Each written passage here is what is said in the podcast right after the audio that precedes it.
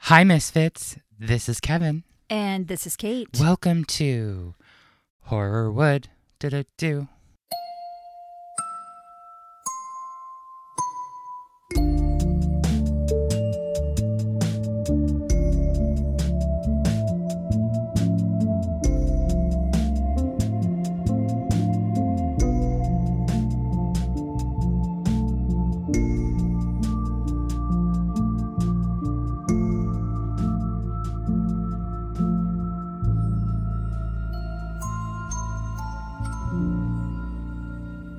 Thanks for walking over on this rainy, gross day. Yucca. It's Yucca. gross. it's gross outside. It is. Although I'm actually okay with it. It's not like icy anymore. That's, and that's true. a dream. That's true. Thanks for having Matt on last week. Of course. Oh my goodness. Sorry, listeners. I had a work trip. I was in Florida Before we recorded, and Before then we you recorded. fell asleep. and then I was asleep.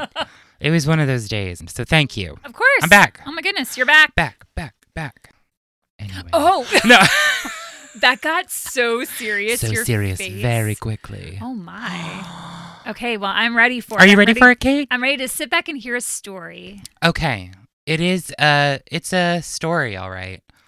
Let's get into it, y'all. All right. All right, so today we embark on a magical journey through the life of one of the most influential figures in entertainment history. Mm. The man behind the magic, Walt Disney. Yes.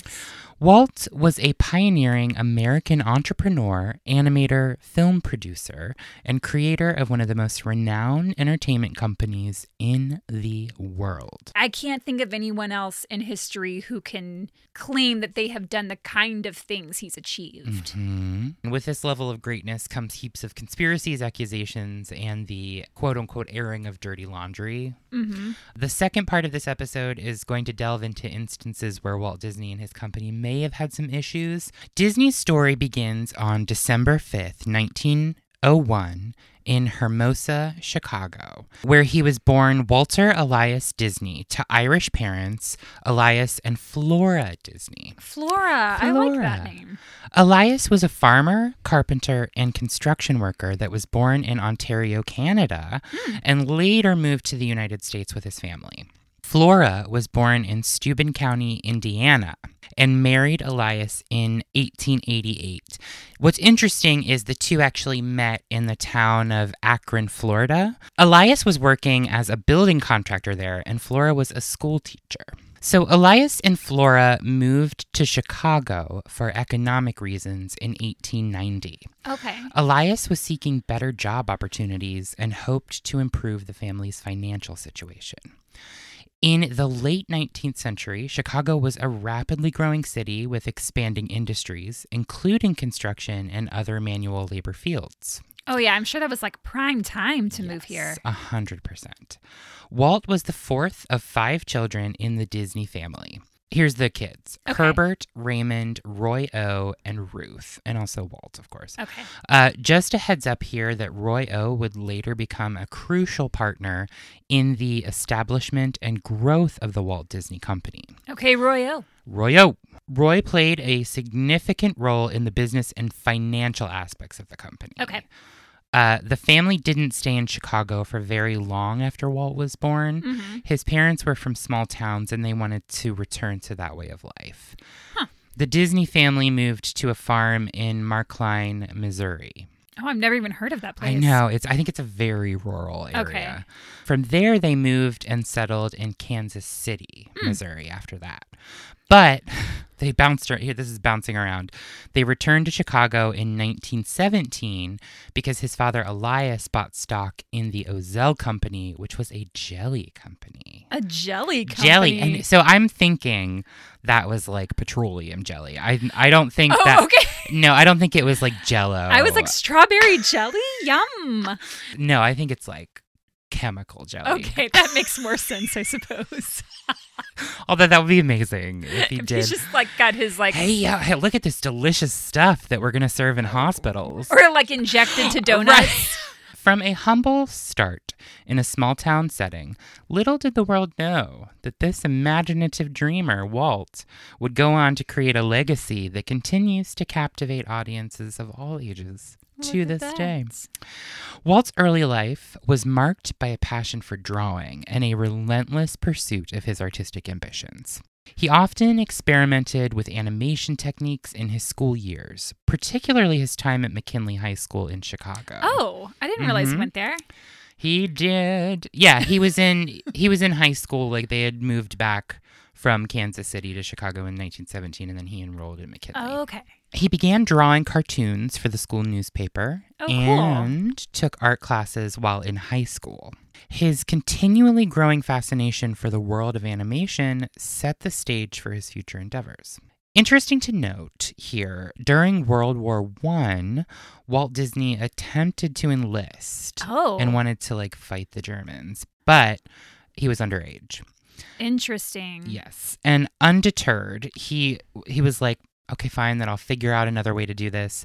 He joined the Red Cross and served as an ambulance driver in France for Oh, a short time. wow. Yeah. Did any of his siblings fight in the war? Do you know? I don't think so. Okay. Not that I read. So this is just like something on his own that he was like, I Mhm. gotta. do He's like, I want to do this. Wow. There wasn't a ton to do though because uh, he had arrived after the after the armistice, which stopped the fighting. Got it. there. So there really wasn't like a ton happening at Yeah. that time.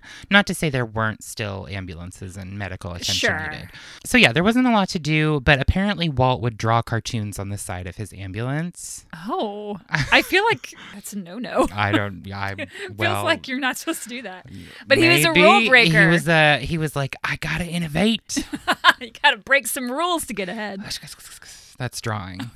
I assumed. the founding of Disney dates back to the early 1920s when Walt Disney, along with Roy O, Royo. co founded what would eventually become the Walt Disney Company. Okay. Walt Disney's early attempt at animation was the creation of a short lived animation studio called Laughagram Studio in Kansas City. Oh, all right. The studio produced a series of fairy tale based animated shorts, but financial difficulties led to its bankruptcy in 1923. Oh, and so he was what early twenties? Yeah. hmm He would have been, yeah, like 22 when it come. Well, 1920, he would have been like 19 when he founded it. Oh my god, I And was then- not on the path to success at nineteen. I was not either. So I want to really quickly mention here because we're going to talk more about it in a little bit. I wasn't sure where to put this. okay. But Walt met another animator while he was in Kansas City, Ub Iwelt, I Okay. think is his name.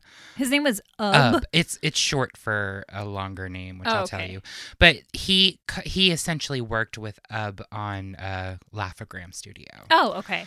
Um, and Like as a Ub- partner. Yeah, like as a Okay. partner, and Ub and him like created Mickey together. together. We'll talk more Oh. about it. I just wanted to, Got to it. point Some that. tells me things didn't go so well between those two Well, guys. I think it was on and off, which I'll tell I'll tell you a little bit more about. I go into UB a little bit more later. So after Laughagram Studio closed in Kansas City, Walt decided to try his luck in Hollywood. And in 1923, Walt and Roy O founded Disney Brothers Studio in Hollywood. Mm. The first order of business was creating a new character, which was Oswald the Rucky, which was Oswald the Lucky Rabbit. Oh. The Rocky Lab. The Repke Lab. The I Repke can't, even, I Labbit. can't even make fun of the way you were saying it without messing it up. uh, for Universal Studios. Oh, Okay. So just to go into a little bit, Walt is you know 24 now. He's Wow. founding companies and studios. Getting shit done. Oh, someone wants the tickets. oh, pause. Pause for one second. Yep.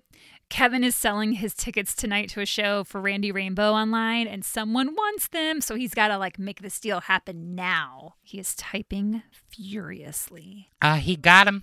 Oh, good. He accepted. He got those tickets. Enjoy the show. All right, I'm going to talk a little bit about Walt where he is personally right now. You know, it's he's 24, Yeah. it's 1925.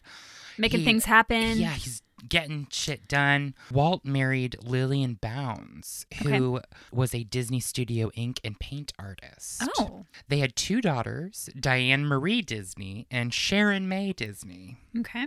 Walt was known to be a pretty family oriented man. Hmm. And his daughters often inspired elements in his creative works. Aside from that, Walt had various hobbies and interests that went beyond just animation.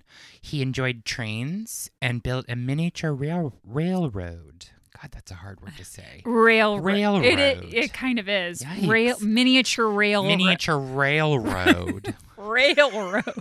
railroad. The Carrollwood Pacific Railroad at his home. Not an actual like full scale railroad. Just, Sure. That's what his little model was called. My favorite Christmas gift when I was a very little little kid Uh-huh. was I woke up one morning and there were train tracks around the tree and one of those like plastic little train cars and I could ride around in a circle and I thought it was heaven. That's amazing. It was the best. Congratulations. Thank you. I don't mean that in a mean way. Like that's really you cool. looked a little upset about no, it. no. I mean, I'm jealous. Like I never had that. Okay. And that's okay. It's okay. Yeah, I don't have it anymore.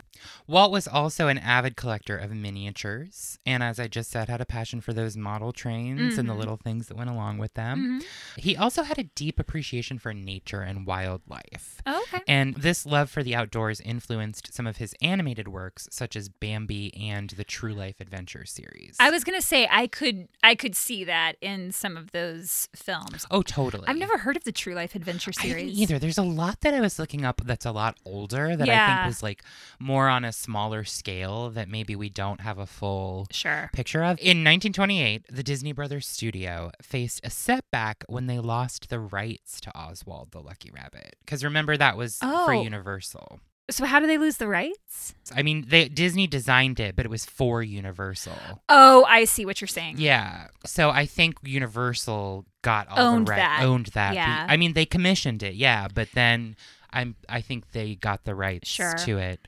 But yeah, they they lost the rights to that, which was a setback to them because that Mhm. was like the, a character that they created. Yeah. So undeterred, which is kind of what I love about Disney, it's like everything he did, it was like, okay, on to the next thing then. Oh, okay. It was never like we have a setback, oh fuck, you know, let's Right. revel in it. He was like, no, how do we fix it? that's a so good quality to have. It is good. I I wish I could do that. Undeterred, Walt Disney, along with Ub Iwerks, Uh. Ub. created a new character that would become an icon in the world of entertainment. Mickey. Mickey Mouse. I shouldn't sing because it is probably copyright. Ub Iwerks, whose full name was okay. Give it to me. Give me your best shot. Ube Ert Iwerks. that sounds fake. I U- love it. It's U B B E, which to me, but ube, Isn't that a type of potato? I think like a purple one. yeah, I think so. Maybe it's Uba. Ubba. Uba. I like that. Uba. Uh, Whatever Ert it Iwerks. is, I Ub like it. Iwerks. I like the shortened version because I could say it, and I feel like I've heard that name before. Okay. And I could be butchering the fuck out of it, and I don't know. And that's But he's O- probably dead, so it's probably okay. Oh. I think so. He was also an influential American animator, cartoonist, and special effects technician. Oh, all right. He was a key collaborator with Disney in the company's early years, and Walt met Ub while they were working at the Kansas City Film Ad Company in the early 1920s, Mm. and they formed a cl- he formed a close relationship with Ub, and that's when they were involved in the founding of that previous company, Laugh-O-Gram Studio. Yeah. Ub and Walt worked closely together during those first few years of Disney, but then Ub left Disney in 1930 to start his own company Uh oh. which it was iWorks Disney commercial artists. So he Ooh. still kind of like kept the name in there. I that's weird. I don't think he like fully separated. I think he was just like I'm Okay. going to go out there and try my own thing. Did Walt have any participation in that company? I don't believe he did. But he kept the name. but he That's- kept the name. Yeah. So Ub. he left Dis- Oh, I just said that. But it wasn't as successful as Disney. Mm. And he actually returned to Disney in 1940 and helped with the design of Disneyland. Oh wow! If I were Walt, I would have held a grudge. I see that too. And I think there's probably a lot more to this. I don't want to say there's a lot more to the story, but I think there's probably some nuances Sure. that we're not catching here. From the research I did, I didn't see anything that would really like push me toward the idea of bad blood Oh okay, between them. I d- but that I don't know. sure. That's I just what I was looking at it. It didn't seem so. And it does say something that he was able to come back to Disney in 1940 Yeah, to help with all this stuff. So it leads me to believe that the relationship didn't go bad. well, that's good. Yeah. We'll say yeah. He developed, Uh, Uh-oh. but Ub was really great because he developed the first multi-plane camera, which added depth to animated scenes. Wow. So this invention revolutionized the animation industry and earned him an Academy Award in 1960. Shit. Mm-hmm. The- here's what's crazy. I have never heard that name. I've heard it. I'm pretty sure Ub Iwerks. Ub Okay. Iwerks is like a that's I've heard that I have I definitely have heard that before. I don't know in what context. Yeah. But when I was reading it, I was like, oh, oh, that sounds familiar for Hmm. some reason. The release of Steamboat Willie in November 1928 marked the debut of Mickey Mouse Mm-hmm. and the beginning of Disney's animation success. Yeah. The animated short Steamboat. Oh my God, I just fucking said that. How stupid am I? Blah. Don't be so hard on my friend. I hate myself. No, I'm kidding. oh my goodness. It's taking a really dark No, energy no, in this no. closet. No, the, the energy of the closet is fun. I lit a candle in here earlier because it kind of smelled like feet. Oh, my whole life smells like feet. I'm sorry, I laughed way too hard at that. It's all right. So Steamboat Willie not only was the, you know, the debut of Mickey Mouse, but this was also showcasing Disney's pioneering use of synchronized sound. Yeah. The Disney company kept growing after, you know, having these successes with characters. And in 1932, Disney released the first ever full-color cartoon, Flowers and Trees. Oh. using the three strip Technicolor process. Don't ask me what that is. I Okay. didn't look it up. Okay. But it's new and fresh. And Ooh, it and made everybody an impact. loves it. Yeah. Technicolor. Woo. This won an Academy Award that year for Best Short Subject Cartoons. Wow. As Disney's success in animation grew, the studio expanded beyond animated shorts into feature films. Snow White and the Seven Dwarfs in 1937 became the first full length animated feature film, showcasing Disney's ability to tell captivating stories through animation. It was a key moment in the history of that company. And was it the first animated feature ever or just for Disney? I think it was just for Disney. I don't. Let me look that up real quick, Kate. Okay. I'm curious. What was the first uh, animated feature ever? Phantasmagory in 1908. So no. Ah, For okay. Disney, it was the big deal, Gotcha. and also it was Technicolor. right. And Technicolor was all the rage. Technicolor. Your sweater is a little Technicolor right now. Ooh, I mean, Mm. that's that- how Technicolor. that's how it looks. affects you. I'm I'm doing um modern dance. You're doing something.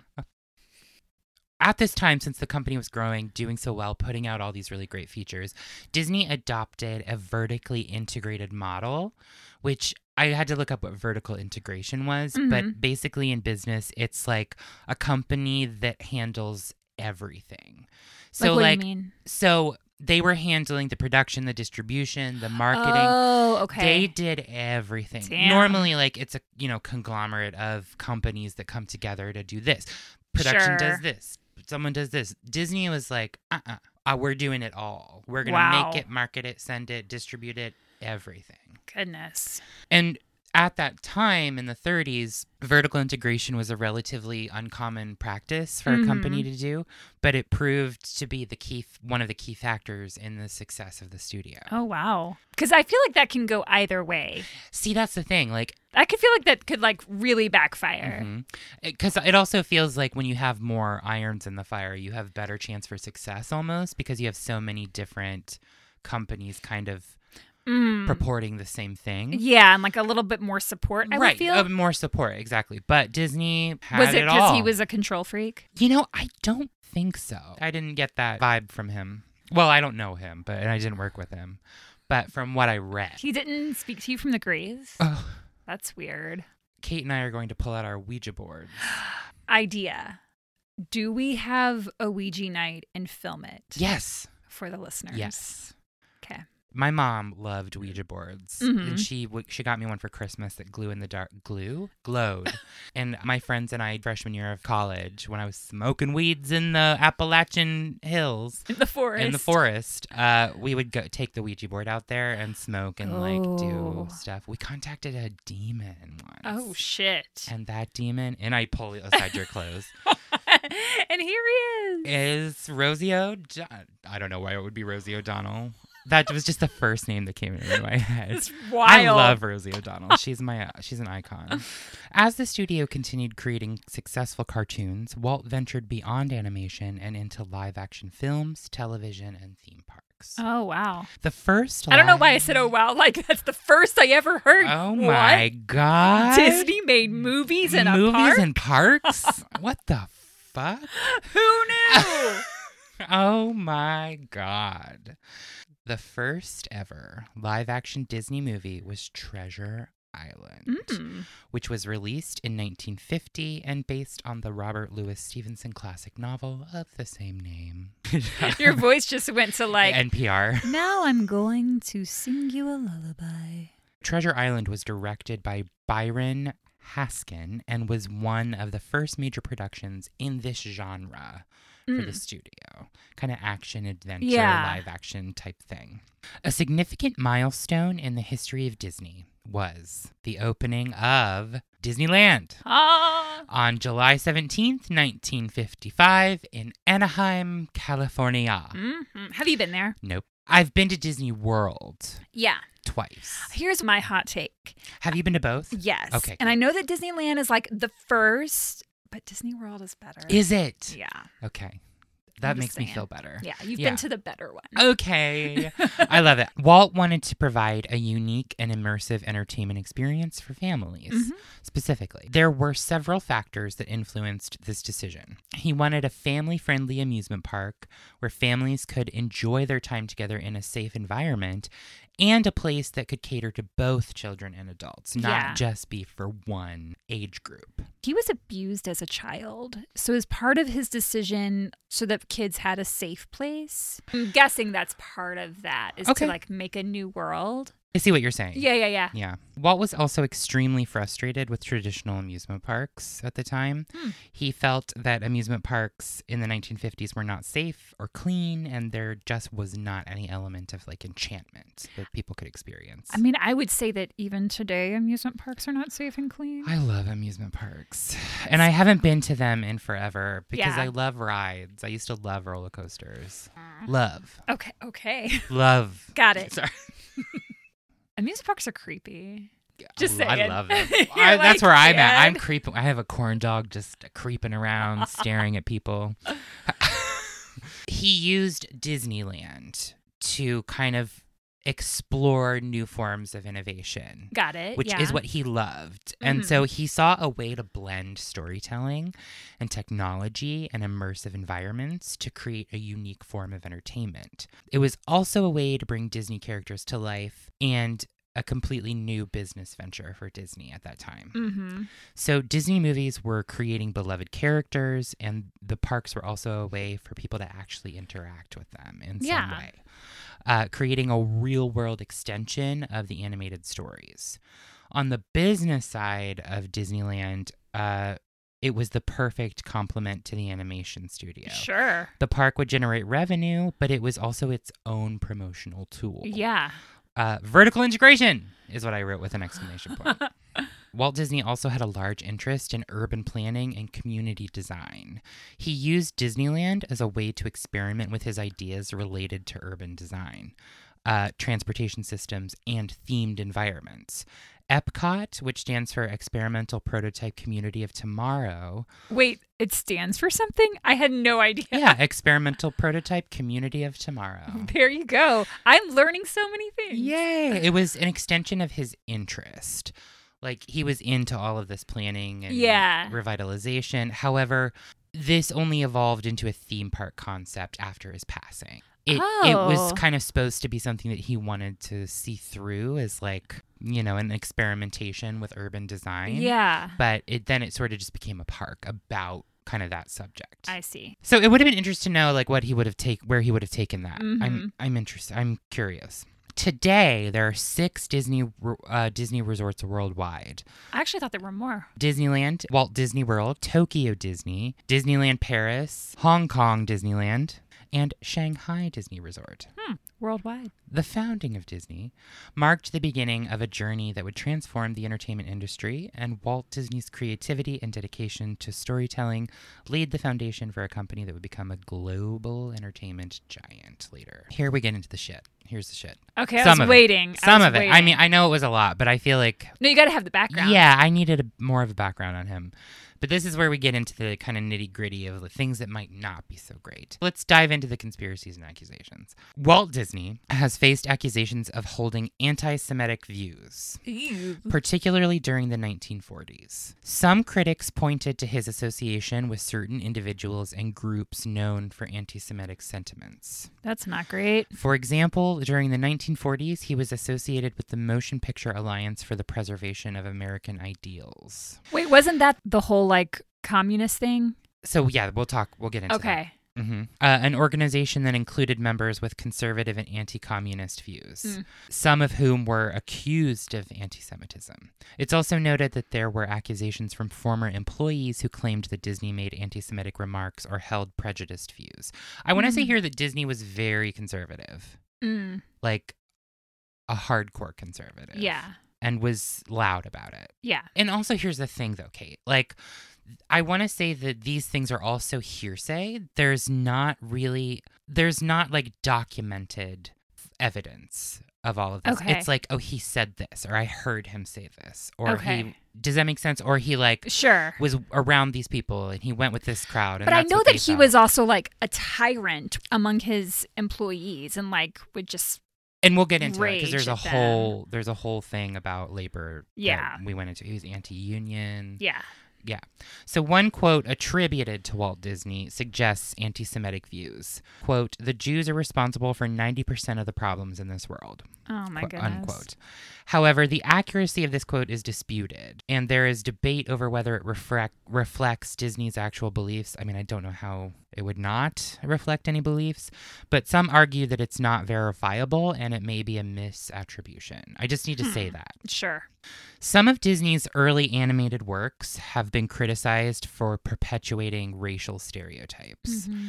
These depictions reflect the prevailing attitudes of the time but are considered offensive by contemporary standards. Again, I'm saying it's like that of the time. thing. Right, right, right. This was offensive at this wasn't offensive at the time. Do you have examples? Oh, I have uh, many examples, Kate, and we'll get into them. Great. The early to mid 20th century was marked by racial and cultural insensitivity in popular media. Stereotypes and caricatures of various ethnic groups were unfortunately commonplace in Mhm. cartoons, films, and other forms of entertainment. Let's get into them. Okay. Steamboat Willie, 1928. Mm-hmm. Some early Disney cartoons, such as Steamboat Willie, have been criticized for portraying racial stereotypes. In this one, there are scenes that depict offensive portrayals of African American, African and African American characters. Mm. In The Three Little Pigs, the Big Bad Wolf is depicted with Jewish stereotypes. Oh, Which I has been- never realized that. Yeah, which has been criticized as perpetuating negative and offensive images. Oh wow. 1940s Fantasia. In the original release of Fantasia, there's a character named Sunflower, which is a small, dark skinned uh, centaurette.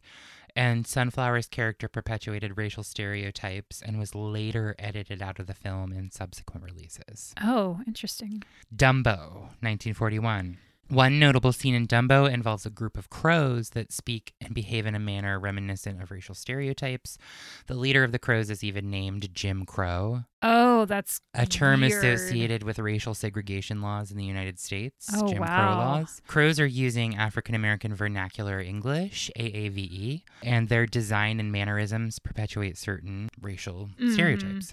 The portrayal of the crows has been viewed as insensitive and sparked discussions about this kind of thing in classic animated films. Mm, mhm. Uh, Song of the South in 1946 Already by the title, I'm like, that's gonna be one of the most controversial Disney films is Song of the South. The film has been criticized for its portrayal of African American characters and its romanticized depiction of the post Civil War South. And due to its controversial content, the film has been made has not been made available for home viewing in the United States for many years. I was gonna say I hadn't even heard of it. Right. So I think they scrapped that one pretty quickly Yeah. after figuring out what happened. And then again in Peter Pan in 1953, This film has been criticized for containing racially insensitive depictions of Native American characters. Mm-hmm. I think I'm behind on the correct term for what we call indigenous people in the area that we live in. I think Native American might be a, a term that's not used anymore. That's a great question. I don't know Oh, the I answer to don't know that. either. I think can I look it up real quick? Do Yeah. you mind if I look it up? The terms American Indian or Indigenous American are preferred by many Native people. Okay. All right, I'll say indigenous Okay. Americans. So the film has been criticized for containing racially insensitive depictions of indigenous Americans.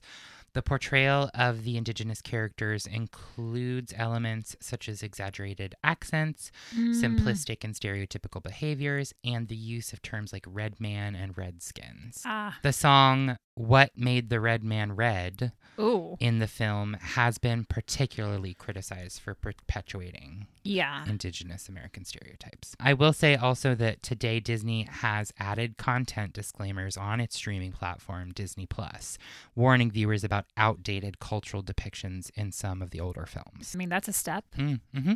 Disney not only perpetuated some stereotypes, but was accused of exploiting his workforce. In 1941, there were labor strikes at the Disney studio. Animators, writers, and other staff went on to strike to protest low wages and poor working conditions. Ooh.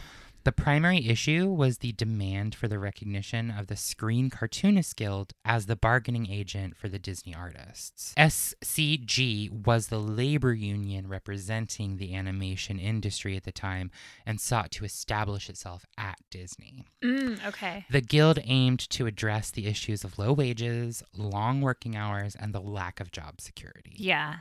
This was also part of a broader movement at the time within the broader animation industry during the late 1930s and early 1940s. So it wasn't just Disney that was like Yeah. mistreating people. But I'm guessing Walt wasn't super excited about this guild. Not at all. He was pretty furious about it. Walt Disney opposed the unionization of his employees, viewing it as a threat to his creative control. Just that sentence alone, know, I creative control. I, know. hate that. Yuck. So you, I think you can kind of garner from that sentence what kind of an Yeah. environment it was to work with Yeah. him. He thought this could potentially lead to disruptions in production. So Walt Disney's strong opposition to unions and his involvement in anti-union activities during this period were contentious. I'm sure. In 1941, a group of animators at Disney formed the Cartoonists Strike Committee to advocate for the recognition of the Screen Cartoonists Guild. Good for them. Yeah. Disney did the not so great thing of firing several of the key union activists, Of course. which only added flames to added wood to the fire and further escalated the tensions. Yeah. So on May 28th, 1941, the workers went on a full-on strike, demanding the fired employees be reinstated and also for union recognition and improved working conditions. The strike lasted for several weeks with Okay. picket lines forming outside of the Disney studio. The dispute caused major disruptions to the animation production schedule. The strike ended with some some concessions from Disney, Okay. but it also left lasting tensions at the company. Yeah, I feel like that would be hard to go back to work after that. Yeah, I you know, he did not officially recognize the Screen Cartoonist Guild, but he did make certain improvements like instituting a grievance system and addressing specific concerns raised by the strikers. I'm not saying he did everything good. I think he could have Sure. done a lot more, but I think he gave them like the bare minimum Mm. and they came back to work. Now we're on to communism. Oh, bring on the commies. Red Scare. Eek. During the Cold War era and the McCarthy era of the 1940s and 50s, there was a great deal of suspiciones. Suspicion and It took me a second. I don't know why I said it like that. During the so during this time there was a great deal of suspicion and fear of communism in the United States. Walt Disney was associated with anti-communist sentiments and Hmm. openly cooperated with anti-communist movements. In 1947, Disney testified before the House Un-American Activities Committee. Hmm. Which was a congressional committee investigating alleged communist influence in the entertainment industry. Yeah. Disney- It's come up in a few it episodes now, has, actually. Mm-hmm. yeah, we've talked about it. Well, I mean, it's Hollywood. This Right. was like because the entertainment industry, that's kind of the thing that it glommed onto, right? Yep. Because it was the s- founder of the Hollywood Reporter. Right. That's right. Yep. It's all coming back to me now. Disney and other Hollywood bigwigs were asked to provide info about individuals with suspect communist affiliations. This is so shitty. Disney took direct measures to distance himself from individuals that were perceived as having communist sympathies. Mm. Some employees, including several animators, were let go from Disney during this period due to accusations of being pro communist. That's the thing. So many people lost their jobs Their livelihood. because of this. Yeah. I mean, like families were ruined. It was just awful. this loops back into the Disney strike in 1941 because while the strike wasn't directly related to communism, Mm-hmm. it led to the tensions, and some of those participants were later accused Sure, of 'cause- having communist leanings during the anti-communist investigation. Because Walt, maybe he didn't hold a grudge against Ub, but he held a grudge against those workers. yeah, and then they were dealt with later because he's Right. like, "Oh well, I guess you're pro-commie." Mm. Boop. Yep. And he said bye. The animation industry, including Disney, has faced criticism for gender inequality. Mm. Some accounts, I said that like Maura Rose. Some You accounts, Kate. did. Some accounts suggest that women working at Disney in its early years faced challenges and were underrepresented in creative roles. I mean, yep. yep. With limited access to positions such as animators or directors. Mm. Of course, the industry was extremely male dominated in the early to mid 20th century. Throughout much of Walt Disney's early history, women faced great challenges in obtaining prominent roles within the creative and executive spheres of the company, which I kind of just said. Oh, so in her speech at the Board of Review Awards Gala in January 2014, Oh, recent. famed actress Meryl Streep made- Meryl. made some choice comments about Walt Disney. What did she say? She was presenting an award to Emma Thompson, who played P.L. Travers in the film Saving Mr. Banks. Yes, I worked on that movie. Oh my God. We'll talk about it later. Okay. This movie depicts the behind-the-scenes story of the making of Disney of Disney's Mary Poppins. She criticized Walt's alleged anti-Semitic views and gender bias, mentioning some quotes attributed to Disney that were considered not so great, including the quote I read earlier about the Mhm. anti-Semitism. Meryl, speaking the truth. She came out and was like, ah, let me tell you. Yep. There were claims that Walt Disney made remarks that suggest gender bias. sure. For example, it's said that he once stated, I prefer to hire boys, girls cause too much drama. Ugh. Again, I have to say the accuracy and context of such quotes are debated, and the veracity of these statements is uncertain, but we can clearly see gender bias. Yeah, and it's, I mean, his behavior kind of speaks volumes, even if those weren't his exact words. I- it's not like you can't discern that from, Yeah. from what's happening. Streep also spoke about the lack of strong female characters in Disney films. Mm. These comments sparked a lot of discussion about what Walt actually meant and in the context of the time in which he lived. Critics argued that Streep's remarks oversimplified and misrepresented Disney's legacy. I'm not going either way. I think we can see where it was and how Yeah. it was being treated. I think we're all making our We're all own- making our own assumptions, Drawing our own conclusions here. Conclusions. our listeners are smarties. They know what's going on. You guys get it. However, the criticism that Meryl Streep cast on Walt is backed up. yeah. There is a well known, oh shit, this is insane. There is a well known rejection letter attributed to Walt Disney from 1938 that was in response to a woman named Mary V. Ford who applied for a position as an animator at Walt Disney Productions. The letter got a lot of attention because it exemplifies the challenges that women faced in breaking into certain professions in that era, especially again as the creative roles as animators. Mhm. Here is that letter. I don't know if I'm ready for this. Dear Miss Ford, your letter of recent date has been received in the inking and painting department for reply. Women do not do any of the creative work in connection with preparing the cartoons for the screen, oh as that task is performed entirely by young men. Oh my god. For this reason, girls are not considered for the training school. The only work open to women consists of tracing the characters on clear celluloid sheets with India ink and then filling in the tracing on the reverse side with paint according to directions. In order to apply for a position as inker or painter, it is necessary that one appear at the studio bringing samples of pen and ink and watercolor work. It would not be advisable to come to Hollywood with the above specifically in view, as there are really very few openings in comparison with the number of girls who apply. Yours very truly, Walt Disney Productions Limited. Sorry. I tried to read that as condescending as possible. I had to barf in the middle of it. I'm sorry. Oh, gross. You can here's some tracing paper if you want to trace. Can you copy that line? Good girl. Ugh. Walt Disney passed away on December 15th, 1966, at the age of 65.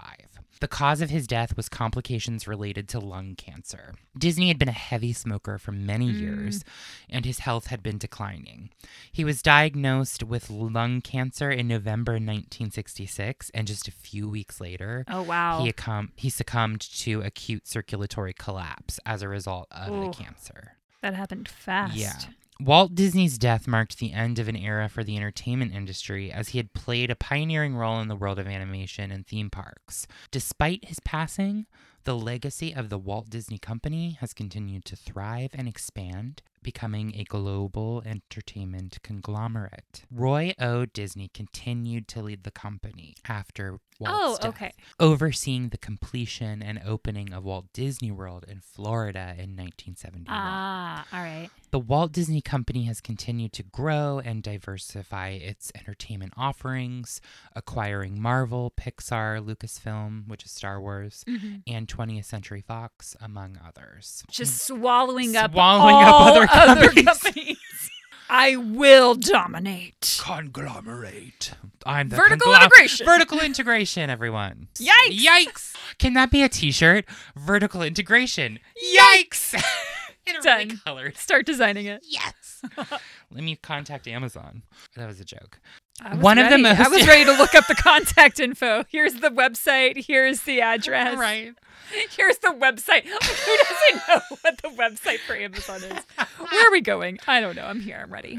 One of the most enduring and debunked theories is that Walt Disney's body was cryogenically frozen after his death in 1966 with the hope of being revived in the future. This theory likely stems from the fact that Disney was fascinated by technological innovations, Sure. but there is no evidence to support the idea that his body was frozen. The Disney family has consistently denied any involvement in cryonics or the freezing of Disney's body. Disney on Ice could have taken a whole new meaning. That's funny, Kate. it wasn't that funny, and pro- I'm sure someone No, has I said love it before. that. I'm sure I'm not the first to say it. Walt Disney was cremated, and his ashes were interred at Forest Lawn Memorial Park in Glendale, California. So many people are in Forest That's Lawn. that. Yeah, we I've mentioned that before. You It's- have it's- too. yeah, it's like it, half the people we've talked about are in Forest Lawn. We need to go there. we will. Okay, we'll be buried there. I don't want to be buried I there. don't e- either. Cremate me and then dump me on the floor of a seedy gay bar. His final resting place is a marked grave. There's also a rumor slash conspiracy that Walt Disney was involved in Freemasonry, pointing to various symbols and alleged connections in Disney films and theme parks. It's reaching, but Can I you wanted explain to bring, what Freemasonry yes, I will. is? I, Okay. I look. I've heard a lot about it. It's very confusing, but Freemasonry, at a simplified explanation, is a fraternal organization that traces its roots to medieval stonemason guilds. Oh, It is characterized by rituals, symbols, and traditions. Freemasonry promotes moral and ethical development, brotherhood, and charity. so it's a cult. Your words, not mine. I mean, is it? I don't know anything about Freemason, but it sounds like it. pretty much I, I would love to do a deeper dive into it. There's a lot of pod and and that's what we drink does a really good Ah, oversight or overview of Freemasonry in like over a couple of episodes. Yeah, take with that uh, what you will. It's a lot of weird okay. symbolism, a, a lot of strange underground practices type things. Okay. Um, members are organized into lodges, and the organization is known for its emphasis on secrecy.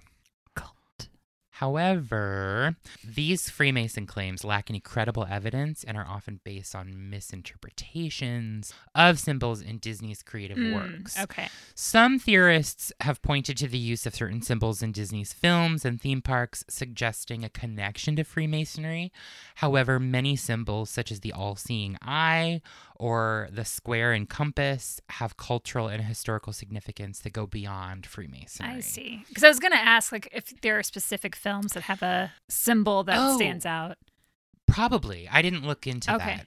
Um, but that would be an interesting thing to dive into, like cult or these symbols throughout media, history, and Mm. entertainment. There's probably a lot. So there's also Club 33. Have you heard of Club 33? I've been to Club Oh my God. Tell me all about it. I don't know why I said it like that. all Tell about me all it. about it, Kate.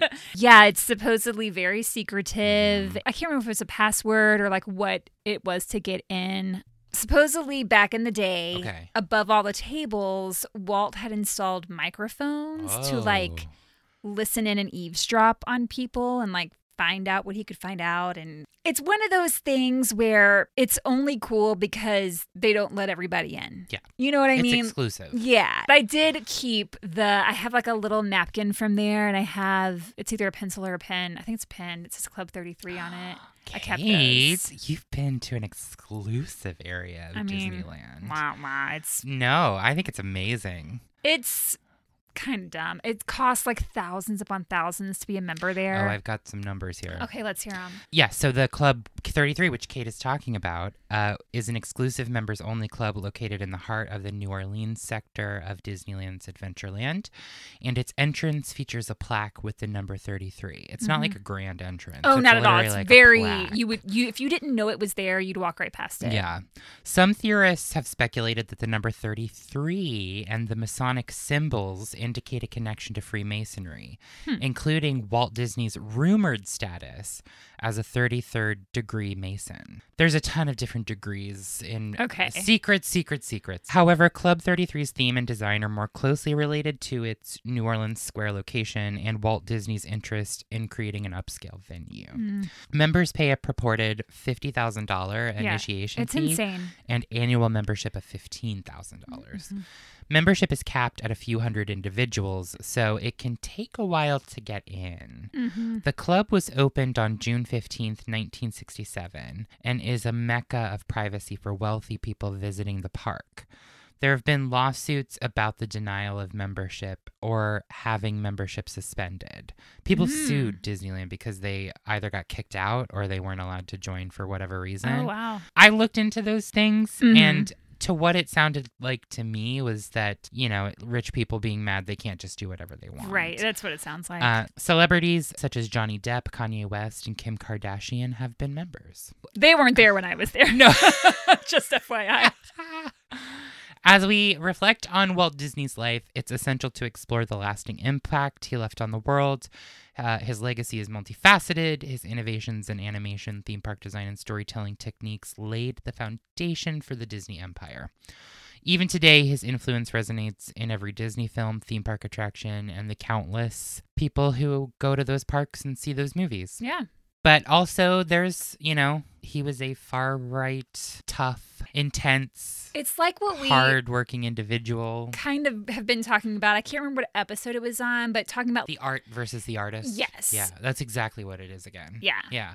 Disney films and movies have such a huge place in our culture. It's almost like Yeah. a cultural phenomenon. Well, there's that huge exhibit right now that Yeah. I looked into for us Yeah. because it's only here and I think in Australia or something. It's only in like two places. It's the like 100 years of Disney or whatever Mm-hmm. and people say it's like this amazing exhibit, but it was kind of pricey and I was like, Ooh, I don't really I maybe can't not. afford that. Yeah.